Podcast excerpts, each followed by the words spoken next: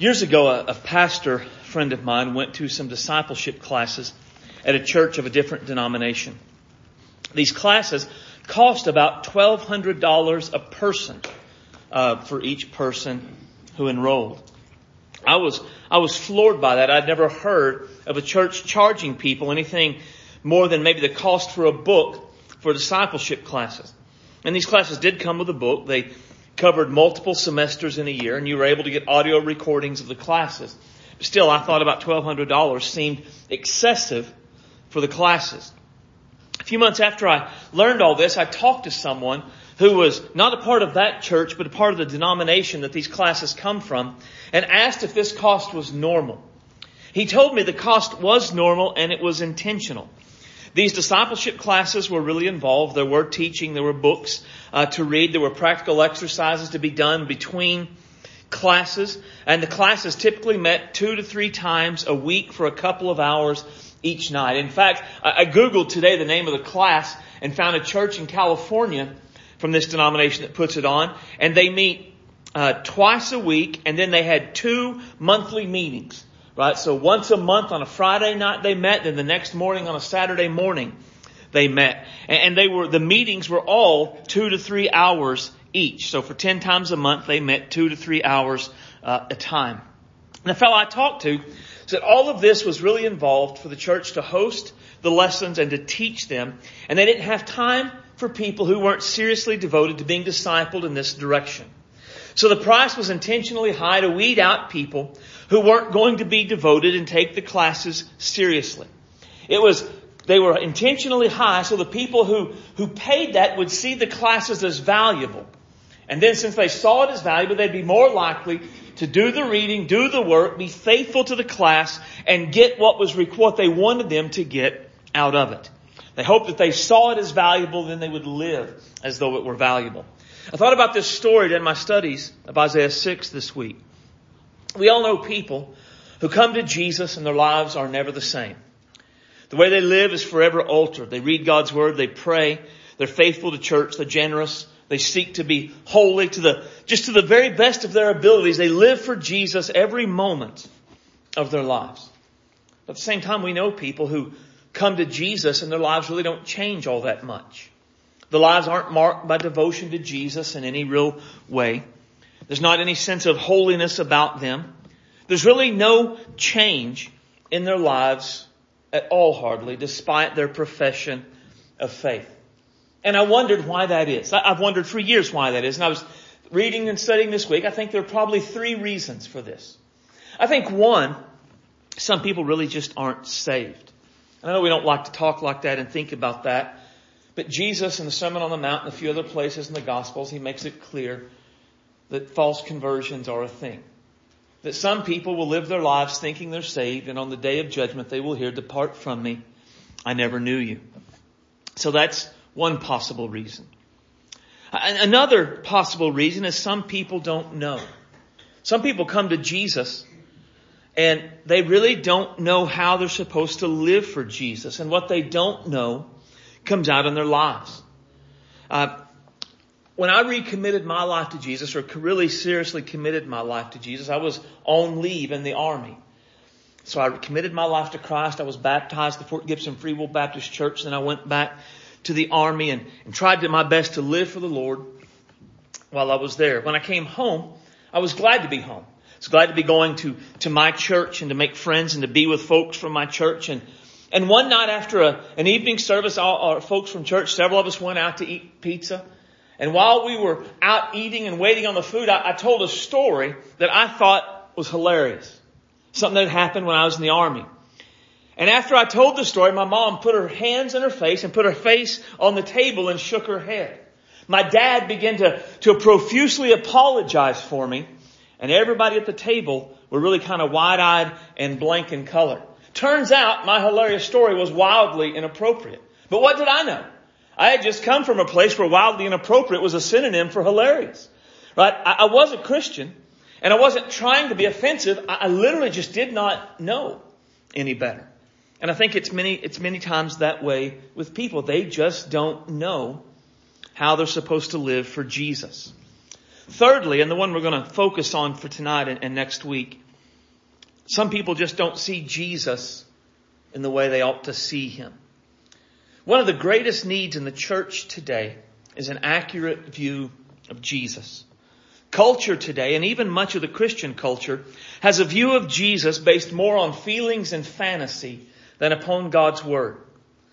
Many today have constructed a view of Jesus that, that pleases them and is accepting uh, and, and is acceptable in their sight, rather than accepting the revelation of Jesus we've been given in God's Word.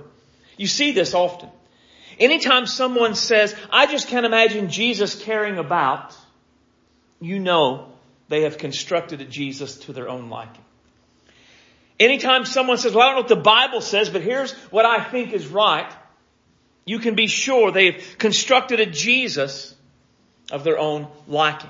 Because those kind of statements always, always end up contradicting what has been revealed about who Jesus is and what Jesus is like. Those sort of statements always make Jesus less than he is. Those sort of statements, they make Jesus far too human when he is not. It is doubtful there is any error of the Christian faith that does not originate in a wrong view of Jesus. Now tonight, as we continue our study of Isaiah, we're going to see Jesus in a way we may not often think of as Jesus, but is in fact Jesus. And seeing Jesus this way will determine how we live for Jesus. So open your Bible to Isaiah six, page five twenty-one in the Pew Bible. And if you find that, I'm asking you to stand to the reading, stand to honor the reading of God's Word. And I'm going to read all thirteen verses, but we're mostly going to focus on one through four tonight. In the year of King Uzziah's death, I saw the Lord sitting on a throne, lofty and exalted, with the train of his robe filling the temple. Seraphim were standing above him, each having six wings. With two, each covered his face, and with two, each covered his feet, and with two, each flew. And one called out to another and said, Holy, holy, holy is the Lord of armies. The whole earth is full of his glory. And the foundations of the thresholds trembled at the voice of him who called out, while the temple was filled with smoke. Then I said, Woe is me, I'm ruined, because I'm a man of unclean lips, and live among people of unclean lips. For my eyes have seen the King, the Lord of armies. Then one of the seraphim flew to me with a burning coal in his hand, which he had taken from the altar with tongs. And he touched my mouth with it, and he said, Behold, this has touched your lips, and your guilt is taken away, and atonement is made for your sins. Then I heard the voice of the Lord saying, Whom shall I send, and who will go for us? Then I said, Here am I, send me. And he said, Go and tell this people, keep on listening, but do not understand. Keep on looking, but do not gain knowledge. Make the hearts of this people insensitive, their ears dull, and their eyes blind, so they will not see with their eyes, hear with their ears, understand with their hearts, and return and be healed. And then I said, Lord, how long? And he answered, Until cities are devastated and without inhabitant, houses are without people, and the land is utterly desolate. The Lord has completely removed people, and there are many forsaken places in the midst of the land. Yet there will still be a tenth portion in it, and it will again be subject to burning like the terebinth tree or an oak whose stump remains when it is cut down. The holy seed is its stump. Title of the message tonight, Seeing Jesus. Let's pray. Father, we love you. We praise you. We exalt you tonight. We come, Father, with a desire to see Jesus as he is. Lord, not in an idea of our making, but Lord, in humble submission to the one who is King over kings and Lord over lords. The one who is risen from the dead, has called us and has saved us, has given us his Spirit, commissioned us to go and do his will in the world. Father, we want to know Jesus so we can live for him properly. Lord, we don't, well, we don't want to be those who think they're saved, but they're not. What a terrifying thought. But we also don't want to be those who, who live in, in ignorance, Father. We just don't know Jesus. We don't know what he's like. We don't know how we're supposed to live. And neither do we want to have a low view of Jesus. Let it not be said of us, our view of Jesus is far too human. Take your word and let your Spirit use it tonight to elevate our view of him till we see him as high and exalted, till we see him as holy and worthy of our praise and worthy of our devotion. And where we already see him as this way, cement this in our hearts and strengthen it in our lives. Put us in a deep awe and a great amazement at the greatness and the goodness and the power of Jesus. Fill me with your Holy Spirit and give me clarity of thought and clarity of speech, that I can speak your words and your ways for your glory. Have your way in all of our hearts. We ask in the mighty name of Christ our Savior. Amen. You may be seated. Now, familiar passage starts off by telling us it takes place in the year King Uzziah died. Now this, if we aren't familiar with church, with Old Testament history, that may not seem like it's important. Uh, it may seem kind of like literary filler, but it's a very important detail telling us quite a bit about the historical context of this time. King Uzziah had been sick with leprosy for many years, and he was finally succumbed to it around seven hundred forty B C. Uzziah had reigned for about fifty-two years in Jerusalem. He was a good king for the most part. And during his reign, Israel had thrived economically and military, with, and through their military. Between the massive and successful works the king had launched, the business success of the people, there was little unemployment. The nation was extremely prosperous. But all this prosperity, all this success, it went to Uzziah's head and he became proud. And he made a terrible and a costly mistake. He took it upon himself to go into the temple and burn incense to the Lord. Now this was the job of the priests and the priests alone. This wasn't a, like he made a mistake in his zeal. He wanted to go do it and it was the wrong thing to do. It wasn't like that. Uzziah went in to do it. The priests actually stopped him and said, this isn't your job, king, but it's, it's God's. Uzziah essentially threatened their lives and determined he would go ahead and do it anyway. And so in his pride and in his self-support, in his self-importance, Uzziah rebelled against the Lord and rejected the counsel of the priests and went to burn the incense.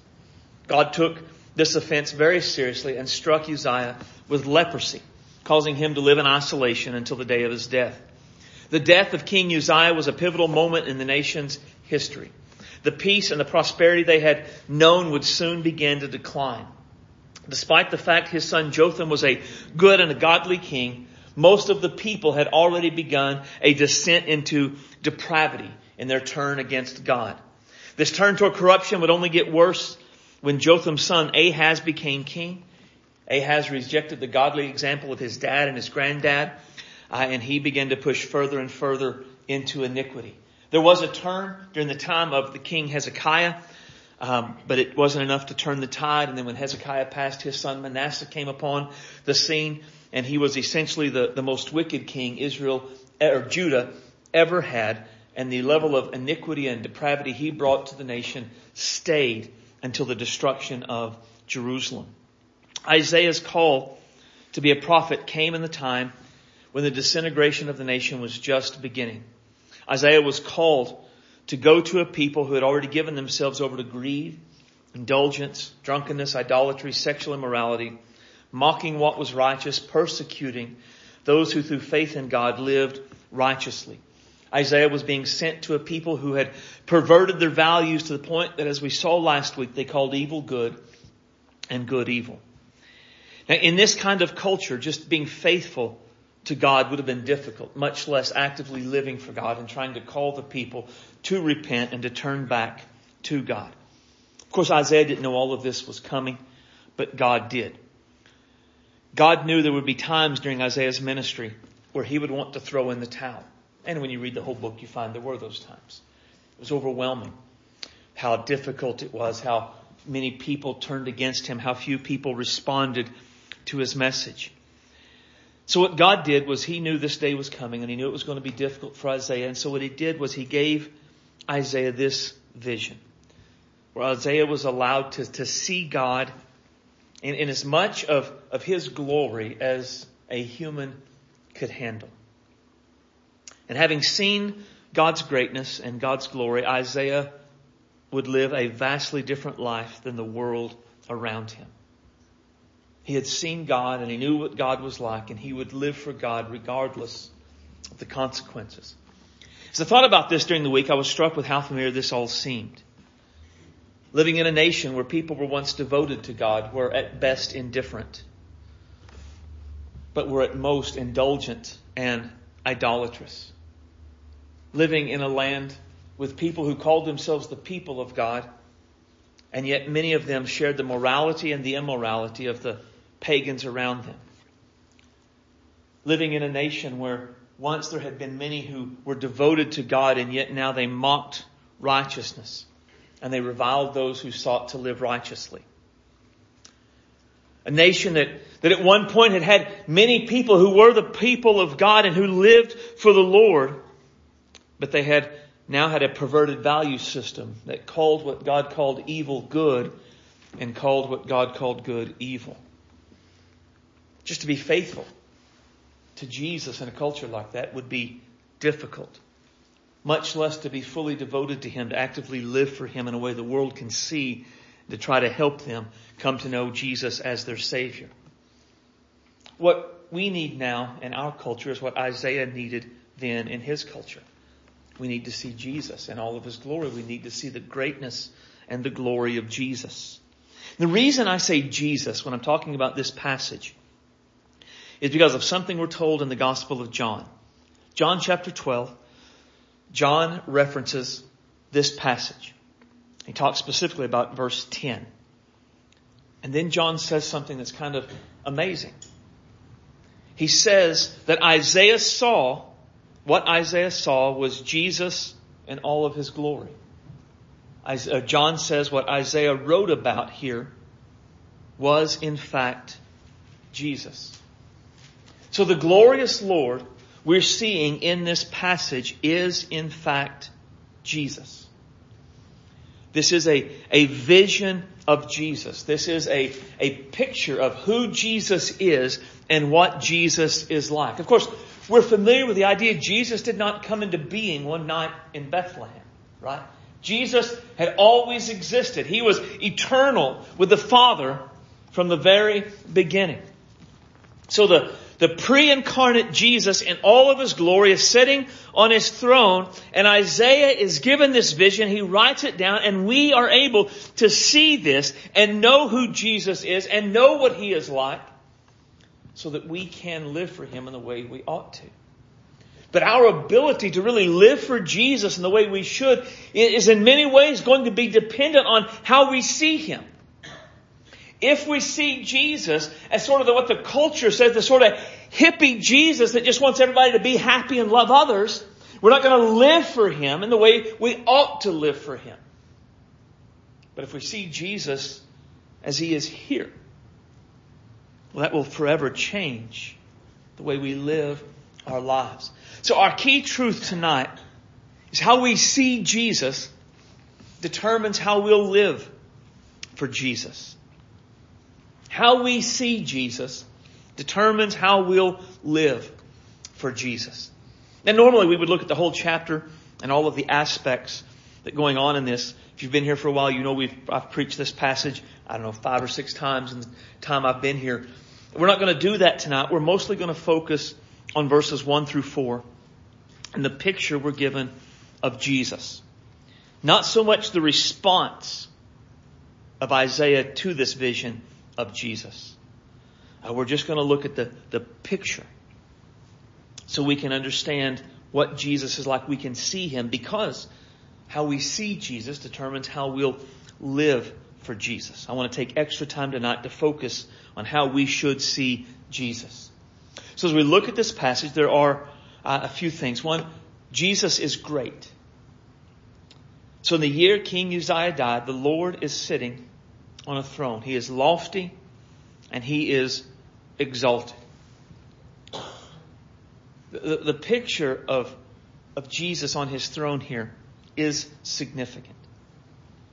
The idea of being lofty and exalted seems to picture the king being exalted above all the rulers and the governments throughout the universe. I, I think, I think in this, in their day, and even in Revelation talks about King of Kings.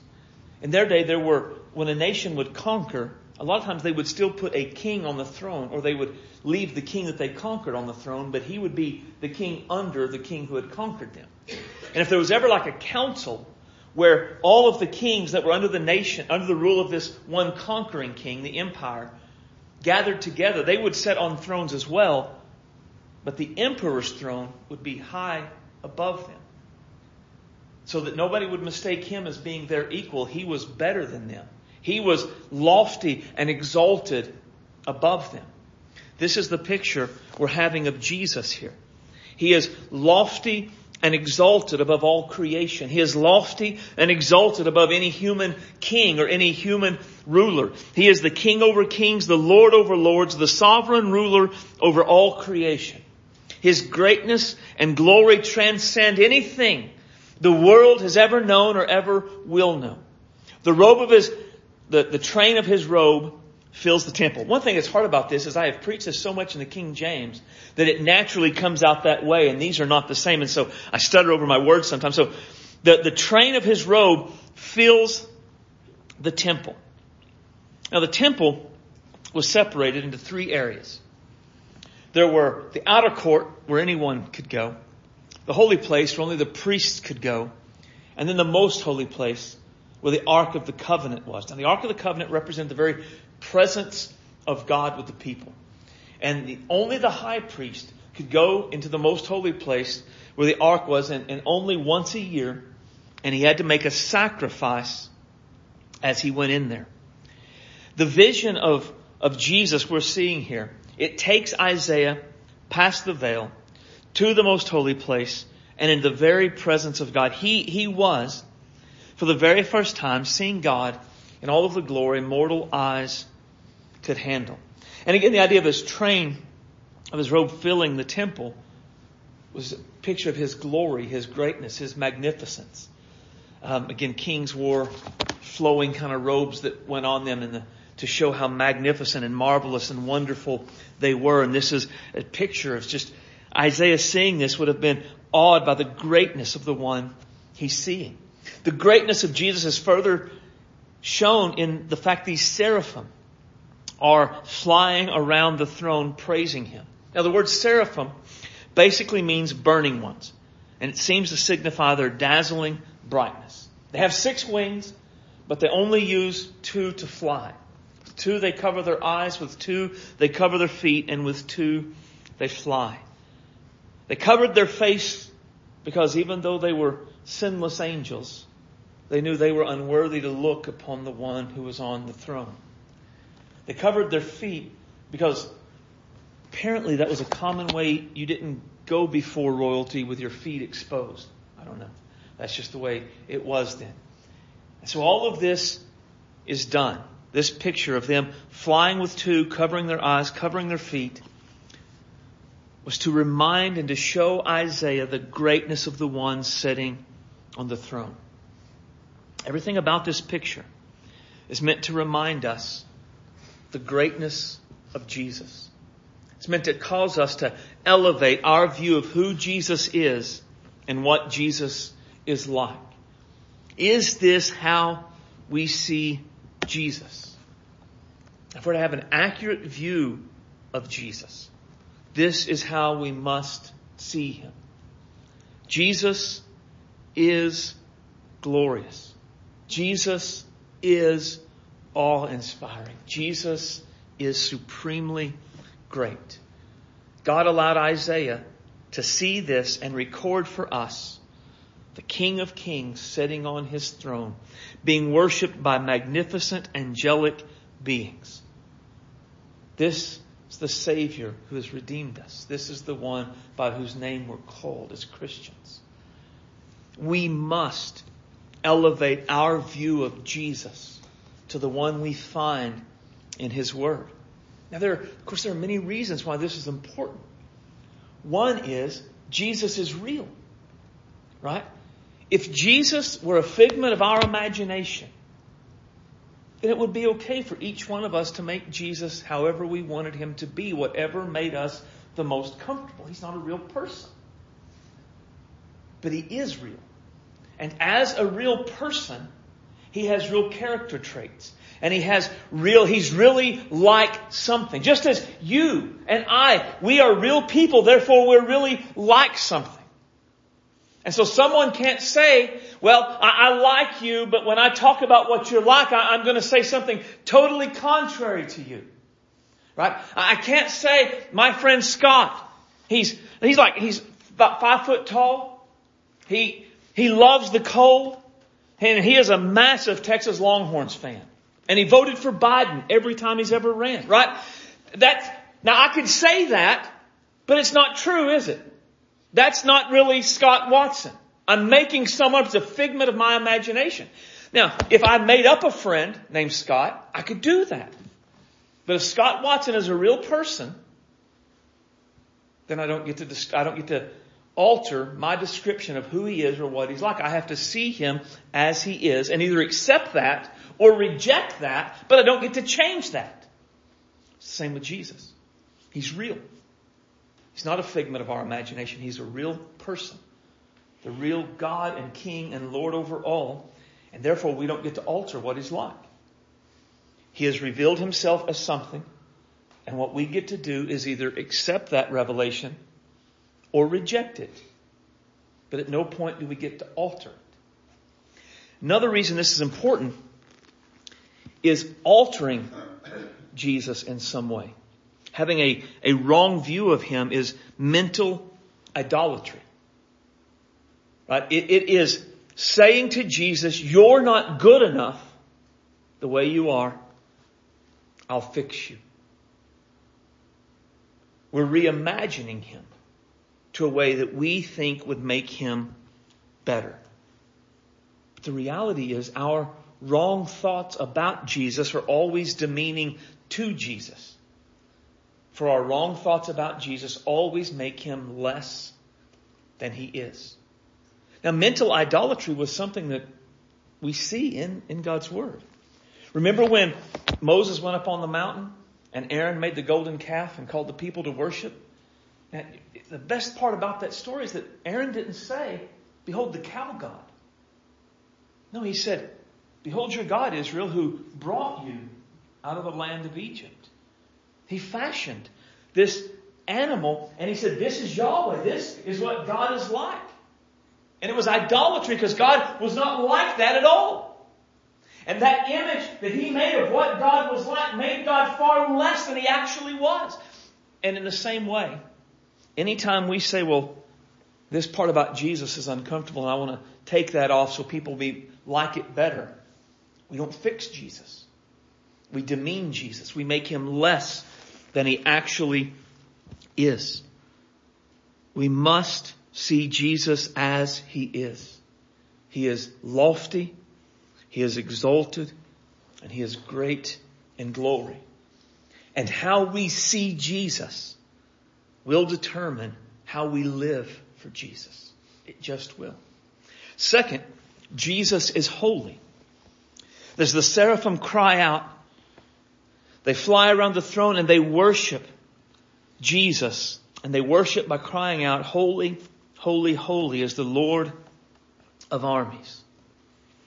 The repetition of the word holy is a, a commonly used commonly used by the Jewish people to show a deepening of intensity. If you remember in Second Samuel eighteen, Absalom is killed. David finds out and he repeatedly says, oh, Absalom, my son, my son, Absalom, my son. And the reason it's recorded him saying this over and over again is to show the depths of David's sorrow over the death of his son. So anytime, especially in the Old Testament, when you see a, a repetition like that, it is meant to show a deepening of intensity or an intensification. So for the angels to be crying out for one of the attributes of Jesus over and over and over again, they are showing the, the depths of this particular attribute that is in Jesus. What attribute of Jesus are they glorifying? Are they worshiping? Are they intensifying? It's His holiness. We're meant to understand from this, Jesus is perfect in holiness. He is perfectly pure, perfectly holy. He is without any spot or any blemish. His holiness sets Him apart from everything and everyone else that has ever lived or ever will live or will ever exist. Since Jesus is perfect in holiness, He is different from us. Often we have an idea of God or of Jesus. He's like us, but more powerful. Like us, but longer living. That, that, that's, that's like Greek and Roman mindset. That's not, that's not the mindset of God's Word. Jesus is different from us. He is as different from us. He is more different from us than ants are from us. An ant is no more like us than we are like Jesus. He is greater and better and more magnificent and vastly different. He is something entirely unique. Jesus is the God we cannot fully comprehend. Jesus is the God we cannot fully explain. Jesus is the God whose power we cannot ever exhaust. Jesus is the God who is so great, our finite minds cannot fully fathom who He is. Jesus is so great, we cannot exaggerate His power, we cannot exaggerate His greatness, we cannot exaggerate His glory, and we cannot exaggerate His holiness. The holiness of Jesus is, is possibly the single most distinguishing attribute of Jesus. But at the same time, it is also very often the least thought of and the least popular. We love the mercy of Jesus. We love the love of Jesus. We love the grace of Jesus. We love the power of Jesus. However, very often we put the holiness of Jesus way down on our list because the holiness of Jesus can make us uncomfortable. But to see Jesus as He is, as He truly is, we must see all He is, and He is holy. We must see all He does through the lens of His holiness.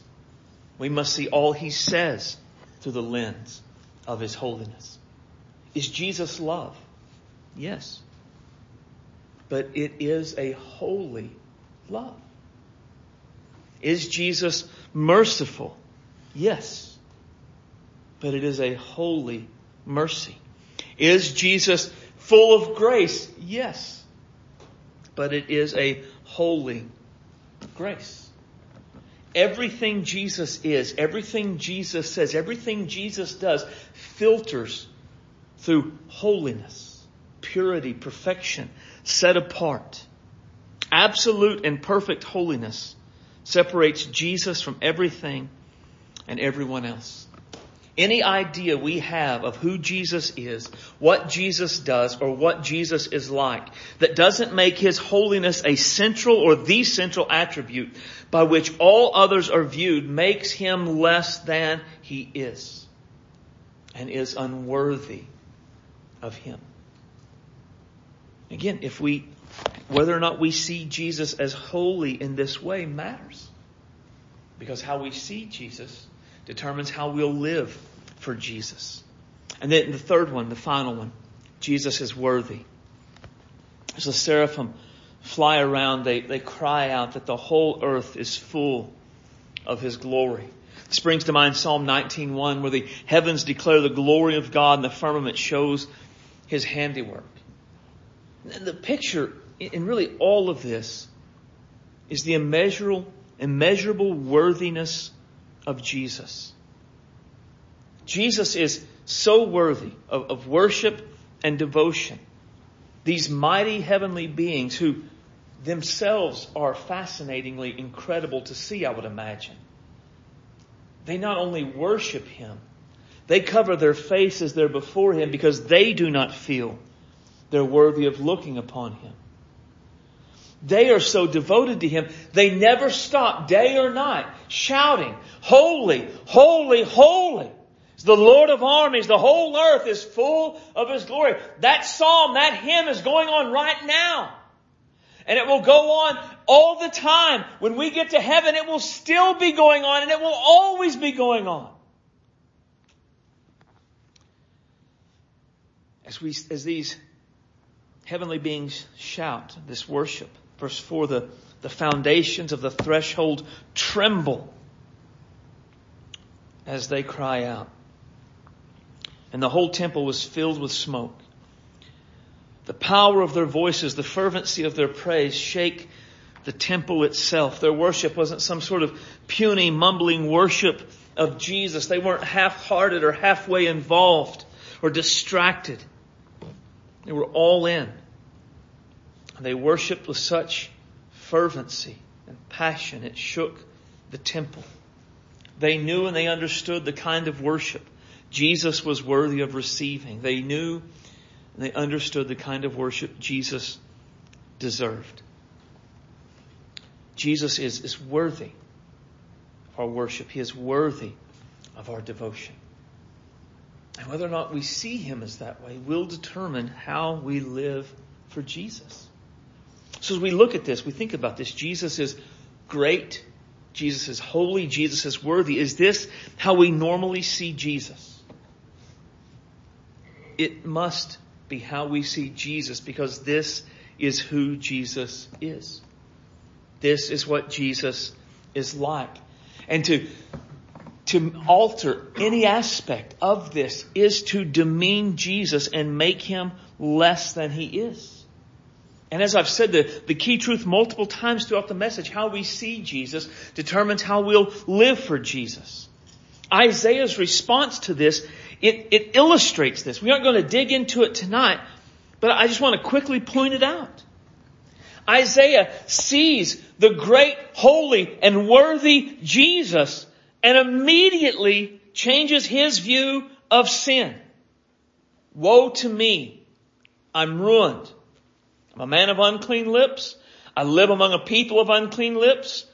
My eyes have seen the King of armies. Whatever his view of sin, his sin was before, he now realized, woe is me, I'm ruined. King James, woe is me, I'm undone. He's essentially saying, oh my goodness, I'm about to die. I am in the presence of the holy God, and I'm going to face a holy judgment because I'm a sinner.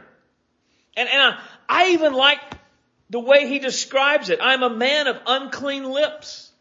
He didn't say I'm a serial killer. He didn't say I'm an adulterer. What he said was, Jesus is so holy, I realize how, if my lips are horribly sinful, the things I've said. Think about that. Do we often think about how sinful our words can be? And seeing the holy Jesus, Isaiah knew that. It, it altered his view of the nation. The people were a people of unclean lips. The culture wasn't okay as he might have thought before. People weren't just straying a little bit. It was terrible out there. They were as undone. They were as ruined as he was. Isaiah saw the dreadful sinfulness of sin, the light of the holiness of Jesus. Seeing Jesus changed Isaiah's view of, of cleansing. One of the seraphim flew with a burning coal, which he took from the altar. He touched his mouth, said, behold, this has touched your lips, your guilt is taken away, and atonement is made for your sin. Now, Isaiah, Isaiah was raised in the Jewish culture where atonement was made through the sacrifices you made. You, you took your animal, you put it up there, they cut it, and they did all of those things, and, and you made atonement by doing this. Seeing the, the holy Jesus, Isaiah says, no way what I do can make atonement for my sins. It has to come from God himself. He couldn't cleanse himself. He couldn't take away his sin.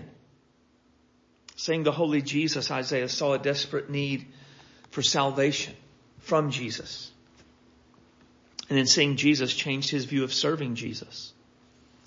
The Lord said, Whom shall I send and who will go for us? Isaiah said, pick me. What's the mission? Has no clue.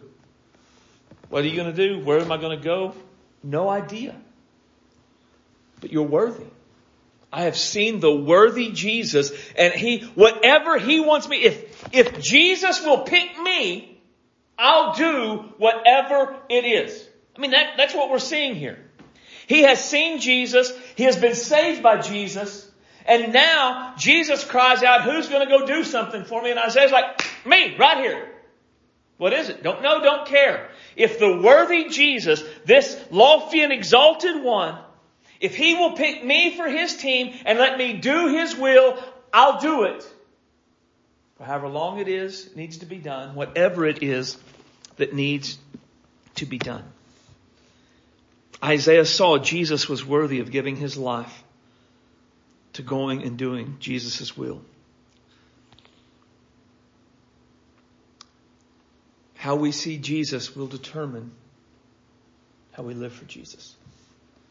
It will determine our view of sin, both ours and others. It will determine our view of salvation, whether it's of us or of God. And it will determine whether or not we live for Jesus and how thoroughly we live for Jesus in our lives.